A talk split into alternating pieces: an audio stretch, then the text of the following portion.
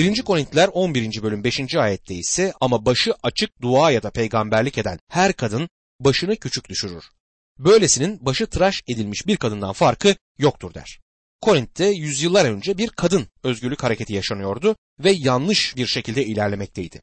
Elçi Paulus erkeğin başının örtülmemesi ama kadının başının örtülmesi gerektiğini bizlere söyler. Dua eden ya da peygamberlik eden her kadın dediğine dikkatinizi çekmek isterim. Çünkü bu kadının cemaatin önünde dua edebileceği ve konuşabileceği anlamına gelir. Kutsal kitabın bir kadının bunları yapamayacağını söylediğini savunanlar tamamen hatalıdırlar. Tanrı kendisine bu armağanı vermişse kadının bunları yapmaya hakkı vardır.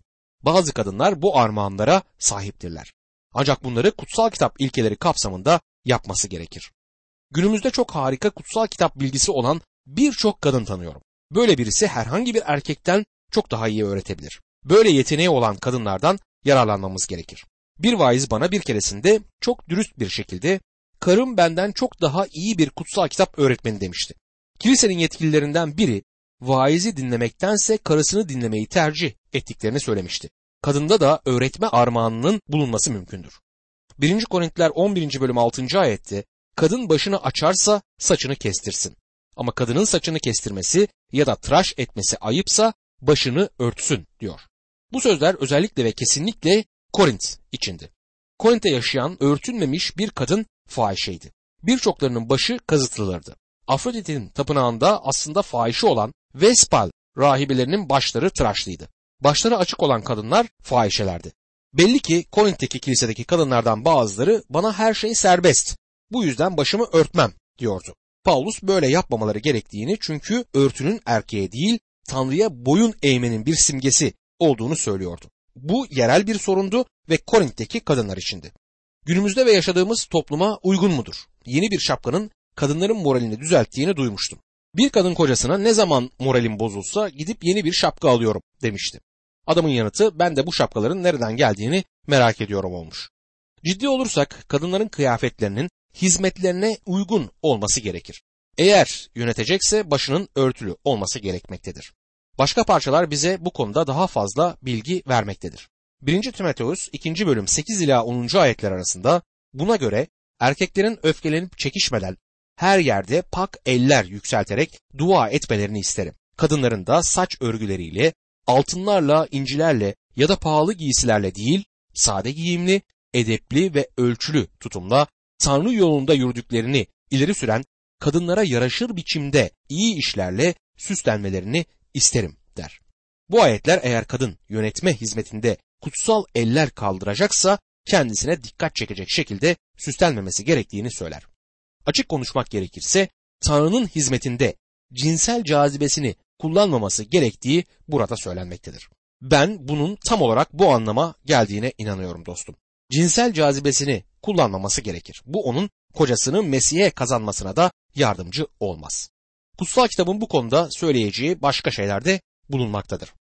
1. Petrus 3. bölüm 1 ila 4. ayetler arasında şöyle yazar. Bunun gibi ey kadınlar siz de kocalarınıza bağımlı olun. Öyle ki kimileri Tanrı sözüne inanmasa bile Tanrı korkusuna dayanan temiz yaşayışınızı görerek söze gerek kalmadan karılarının yaşayışıyla kazanılsınlar.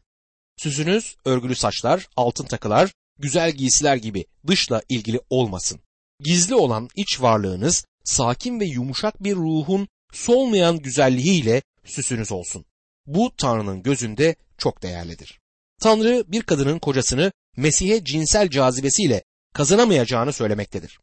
Bunun anlamı kadının kocasına karşı çekici görünmemesi demek değildir ama bir kadının kocasını Mesih'e hiçbir zaman cinsel cazibesiyle çekmeyeceği anlamına gelir. Kutsal kitapta Isabel, Esther, Salome gibi cinsel cazibelerini kullanan kadınlar olmuştu. Kutsal kitapta ayrıca Sara, Debora, Hanna, Abigail ve İsa'nın annesi Meryem gibi Tanrı'nın kullandığı harika, Tanrı yolunda olan kadınlardan söz edilir. Bundan sonra kocalara söylenen bir söz vardır. 1. Petrus 3. bölüm 7. ayette bunun gibi ey kocalar siz de daha zayıf varlıklar olan karılarınızla anlayış içinde yaşayın.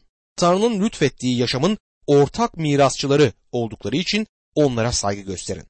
Öyle ki dualarınıza bir engel çıkmasın der.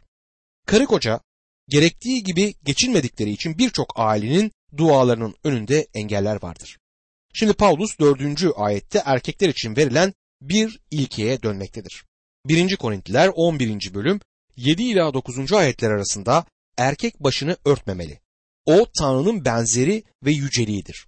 Kadın da erkeğin yüceliğidir. Çünkü erkek kadından değil, kadın erkekten yaratıldı. Erkek kadın için değil, kadın erkek için yaratıldı diyor. Kadının yeri erkeğe yardımcı olmaktır. Kadın erkeğin yanında yer almalıdır. Kendisine özel bir iş için özel bir lütuf verilmedikçe hiçbir erkek kadınsız bütün değildir. Bir sonraki ayeti dinleyin. 1. Korintliler 11. bölüm 10. ayette bu nedenle ve melekler uğruna kadının başı üzerinde yetkisi olmalıdır diyor. Burada meleklerden söz eden anlamadığım bir ayet var. Ben Tanrı'nın yaratılmış ajanları olan melekler tarafından izlenildiğimiz görüşündeyim. Bu küçük dünyada sahnedeyiz ve Tanrı'nın bütün yaratılmış melekleri bizleri izliyorlar. Tanrı'nın sevgisini öğreniyorlar çünkü bizlerin Tanrı'nın sevgisine layık olmadığımızı biliyorlar. Tanrı bizleri yok etse iyi olacağını çünkü bizlerin onun yarattığı evrendeki asi yaratıklar olduğumuzu düşünüyorlardır. Ama Tanrı böyle yapmadı. Tanrı bizleri seviyor. Lütfuyla bizi kurtaracak, bize olan sevgisini gösterecektir. Melekler herhalde Tanrı'nın küçük insana karşı lütuf ve sabrını hayretle izliyorlar. 1. Korintiler 11. bölüm 11. ayette ne var ki Rab'de ne kadın erkekten ne de erkek kadından bağımsızdır der. Kadının gücü kadın olduğu için erkeğini tutmaktadır. Erkek erkek olduğu için kadınını tutar. Bu Tanrı'nın atamış olduğu evlilik ilişkisidir. Bu ilişki var olmadığında Tanrı'nın koymuş olduğu ideal ilişki ortadan kaybolur. 1. Korintiler 11. bölüm 12. ayette ise çünkü kadın erkekten yaratıldığı gibi erkek de kadından doğar. Ama her şey Tanrı'dandır der. İkisi birbirinden ayrılmaz. Erkek bir küre değil yarım küredir. Kadın da bir küre değil o da yarım küredir. Erkeklerin de kadınların da birbirlerinden özgür kılınmaktan söz etmeleri saçmalıktır. Erkeğin kadına ihtiyacı vardır ve kadının da erkeğe ihtiyacı var. Evliliğin görkemli ilişkisinde gerçek bir özgürlük vardır. 1. Korintiler 11. bölüm 13. ayette siz kendiniz karar verin. Kadının açık başla Tanrı'ya dua etmesi uygun mu diye sorar. Kadının Rab için konuşurken, kutsal kitaptan söz ederken ya da dua ederken kendisine dikkat çekmemesi gerekmektedir. Cinsel cazibe ortalarda olmamalıdır. Ayrıca cinsel cazibenin bir erkeği ya çok yükseklere çıkarabilecek ya da aşağılara indirecek büyük bir gücü olduğunun da hatırlanması gerekmektedir. 1. Korintliler 11. bölüm 14 ve 15. ayetlerde doğanın kendisi bile size erkeğin uzun saçlı olmasının kendisini küçük düşürdüğünü, kadının uzun saçlı olmasının ise kendisini yücelttiğini öğretmiyor mu? Çünkü saç kadına örtü olarak verilmiştir yazar. Bugün erkekler arasında uzun saç modası var. Bence saçlarını o kadar çok uzatan erkekler hayatta hiçbir amaçları olmadığını göstermek istiyorlar. Elçi Paulus'un doğa bile erkeğin uzun saçlı olmasının kendisini küçük düşürdüğünü öğretmiyor mu diye sorduğuna dikkat edin. Eski antlaşmada bunun bir örneğini görüyoruz. Nezir adağı kendisini Tanrı'ya adamayı gösteriyordu. Uzun kesilmemiş saçla simgeleniyordu. Bunun anlamı Nezir'in Tanrı'nın ismi için utanca katlanmaya razı olduğuydu. O zaman bile erkeğin uzun saçlı olması utanç verici olarak kabul edilmekteydi.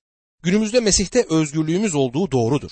Saçın uzunluğu bunu yapmaktaki motivasyon kadar önemli değildir.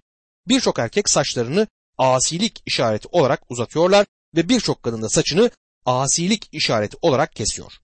Ahlaksal değerlerimiz değişti ve her iki yönde de aşırılığa kaçma tehlikesiyle karşı karşıyayız. Aşırılık ailesi istediği gibi psikiyatriste giden kadınınki gibi tuhaf davranışlara yol açar. Psikiyatrist sorununuz nedir diye sormuştu. Kek sevmememi tuhaf buluyorlar diye yanıt verdi kadın. Doktor kek sevmenin ne tuhaflığı var ben de kek severim dedi. Bunun üzerine kadın öyle mi? Ben de sandıklar dolusu var dedi. Dostum normal bir şeyi alıp aşırılığa götürebiliriz.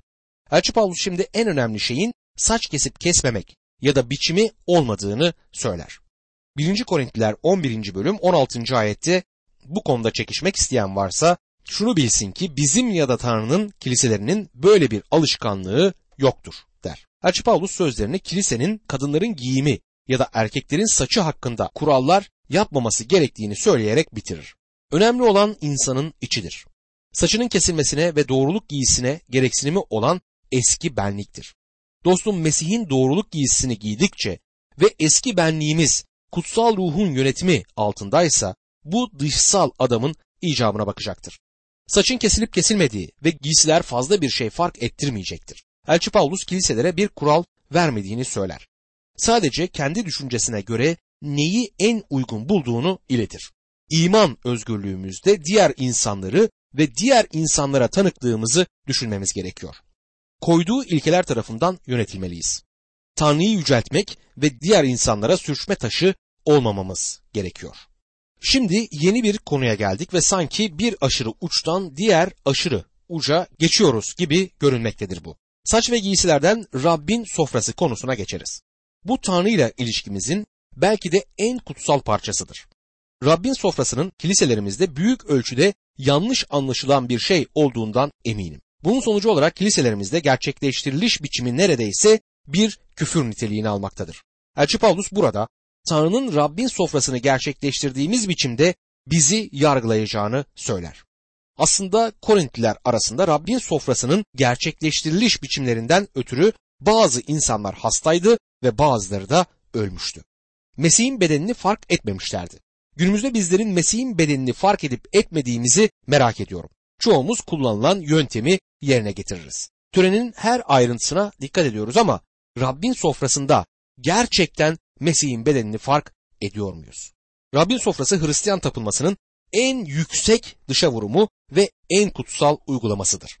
Korint'te öylesine alçak bir dünyasal düzeye düşmüştü ki resmen küfür ediyorlardı.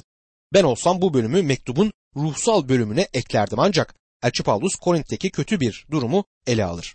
Bu yüzden onu mektubun dünyasal bölümüne koyar. Dört müjdenin üçü Rabbin sofrası töreninin verilişini kaydeder ve bu mektupta da bu tören tekrarlanmıştır.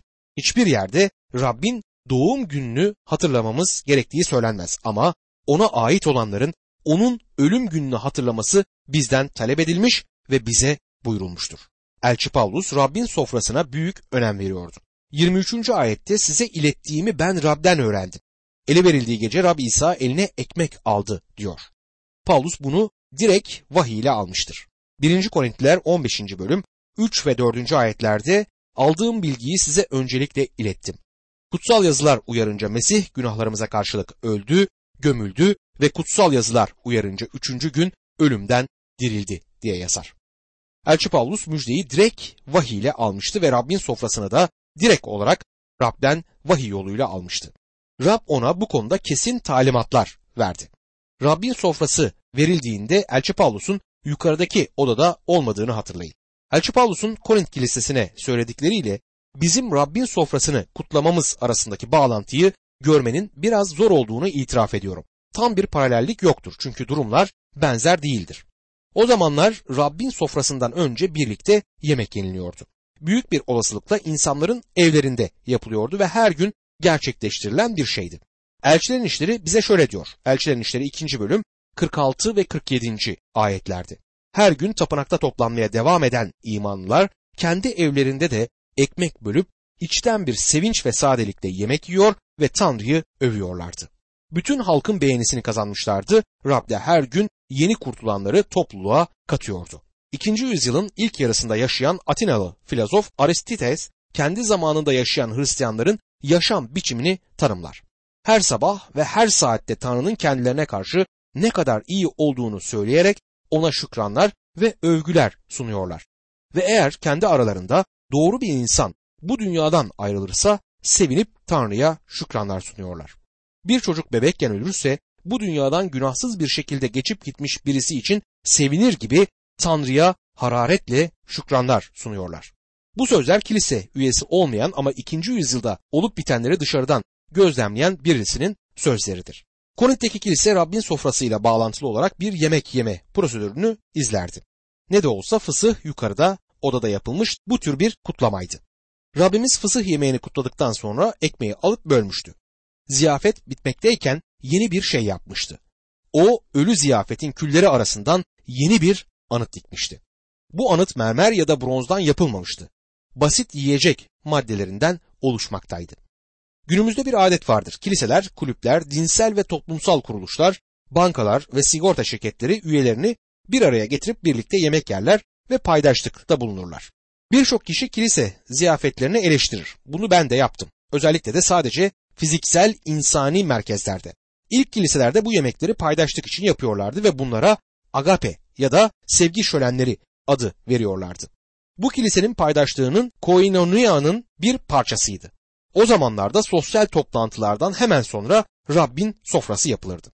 Bu ayrı tutulurdu ama agape her zaman Rabbin sofrasından önce gelirdi. Daha sonra bu ziyafetler ayrıldı ve günümüzde bu şekilde uygulanmıyorlar artık. Bizler Rabbin sofrasından önce bir sevgi şöleni yapmıyoruz ya da yemek yemiyoruz. Bu ayrımdan ötürü Korint Kilisesi'nde yaygın olan kötü durumu yeniden yaşamıyoruz. Ancak burada almamız gereken bazı önemli derslerde bulunmaktadır. 1. Korintliler 11. bölüm 17. ayette toplantılarınız yarardan çok zarar getirdiği için aşağıdaki uyarıları yaparken sizi övemem diye yazar. Yani büyük bir ruhsal bereket için bir araya gelmelisiniz diyor ama durum bu değildi. 1. Korintiler 11. bölüm 18. ayette birincisi toplulukça bir araya geldiğinizde aranızda ayrılıklar olduğunu duyuyorum. Buna biraz da inanıyorum diyor. Burada bir binadan söz etmez. İnanlılar bir araya geldiğinde bunun gerçek kilise olduğunu söyler. Günümüzde bizler kiliseden söz ettiğimizde her zaman bir binayı kilise olarak gösteririz. Baptist kilisesini, Metodist kilisesini, Presbiteryen kilisesini ya da köşe başındaki bağımsız kiliseyi düşünürüz. Büyük bir olasılıkla o binalar kapalıdır ve orada da kimse yoktur. Bina kilise demek değildir. Sadece bir binadır. Kilise insanlardır. Bu şekilde düşünmek bizim için zordur. Korintli inanlar bir araya geldiklerinde birinci bölümde gördüğümüz ayrımcı ya da partici ruh Rabbin sofrasına taşınmaktaydı. O ayrım orada bulunmaktaydı. 1. Korintliler 11. bölüm 19. ayette çünkü Tanrı'nın beğenisini kazananların belli olması için aranızda bölünmeler olması gerekiyor diyor. Bu günümüzde çok yaygın olan tarikat ya da izimleri açıklar. Tanrı neden bunlara izin veriyor? Size bir örnek vereyim. Karınız bir yemek pişirirken yemeğin üzerinde onun delikli kepçeyle toplayıp attığı köpüklerin olduğuna bilmiyorum dikkat ettiniz mi? Tanrı da işte böyle yapar. Doğruyu söylemek gerekirse bence günümüzde kiliseler imansız kişilerle doluyor. Kiliselerdeki insanların büyük bir yüzdesi kurtulmamıştır. Onlar sadece ve sadece kilise üyeleridir. Tanrı onları delikli kepçeyle toplayıp atar. Bunu nasıl mı yapar? Bu insanlar tarikatlara ve izimlere giderler.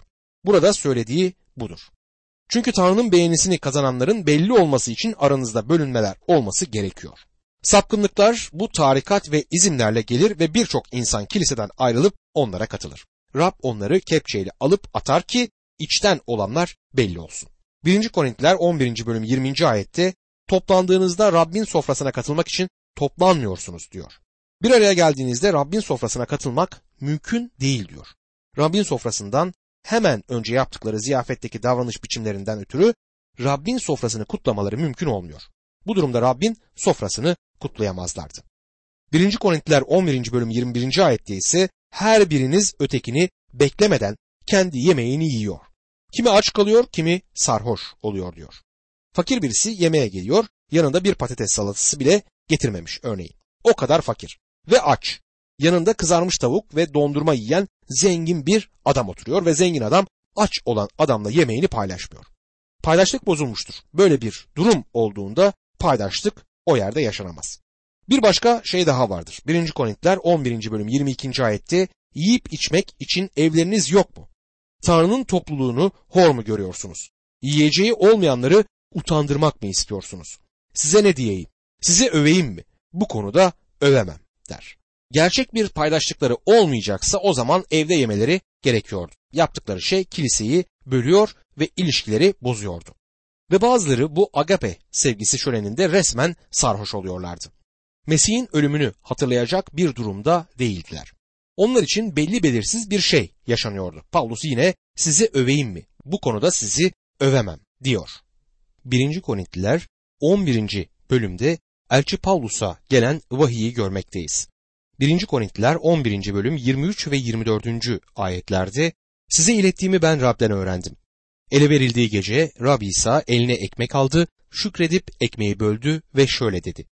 Bu sizin uğrunuza feda edilen bedenimdir. Beni almak için böyle yapın. Bazen insanlar Rabbin sofrasını tam olarak Rabbin yaptığı şekilde kutlamak istediklerini söylerler. Sonra da sabah saat 11'de bunu yaparlar. Rabbin yaptığı saatte yapmayı istiyorsanız bu saat akşam olmalıdır. Fısıh yemeğini akşam yemişlerdi ve Rab, Rabbin sofrasını bu yemekte atamıştı. Bu onun ele verildiği geceydi. O yemekte ekmeği eline aldı. Paulus yukarı odada değildi. Bunu Rab'den direkt bir vahiy olarak almıştı. Bu cehennemin güçlerinin kurtarıcıyı yok etmek için toplandıkları geceydi. Bence bu yemeğin sadeliği, üstünlüğü ve aklı başındalığı harikaydı. Şükrettikten sonra dediğine dikkat edin. O gece çarmıhın gölgesi o yukarı odanın üzerini gölgelerken İsa Mesih şükretti. Günah yukarı odanın kapısını çalmaktaydı ve o Tanrı'ya teşekkür etti. Bundan sonra ekmeği böldü. İnanlar arasında bu konuda her zaman görüş farklılıkları olmuştur. Ekmeği bölmemiz mi gerekiyor yoksa olduğu gibi mi sunmalıyız? Romanistler bölerler, Lüterciler bölmez ve çoğu protestan kilisesi de ekmeği bölmez. Hizmet ettiğim birkaç kilisede Rabbin sofrasını akşam yapardım çünkü Rab, Rabbin sofrasını gece yapmıştı. Başka bir şey daha denedim. Cemaate ekmeği sunan kişiden bir parça alıp onların önünde bölmesini istedim. Bu Rabbimizin bölünmüş bedeninin bir simgesidir. Ekmek bölmek aynı zamanda bunun paylaşılması gereken bir şey olduğunu da belirtmektedir.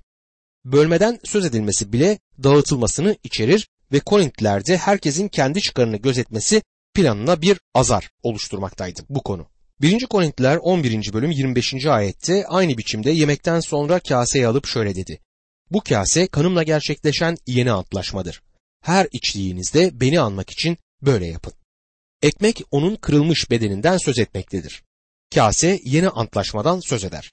Ondan kase olarak söz edildiğine dikkatinizi çekmek isterim. Bazı durumlarda da asmanın meyvesi denir ama hiçbir zaman şarap denmez. Bu konuda çok tartışma duydum. Rabbin sofrasında şarap mı yoksa meyve suyu mu kullanalım? Bu tür sorular sormak bence komiktir. Dostum onun şarap olmadığını biliyoruz. Fısıh yani mayasız ekmek bayramı zamanıydı. Sizce mayasız ekmek yiyip mayalı üzüm suyu içerler miydi?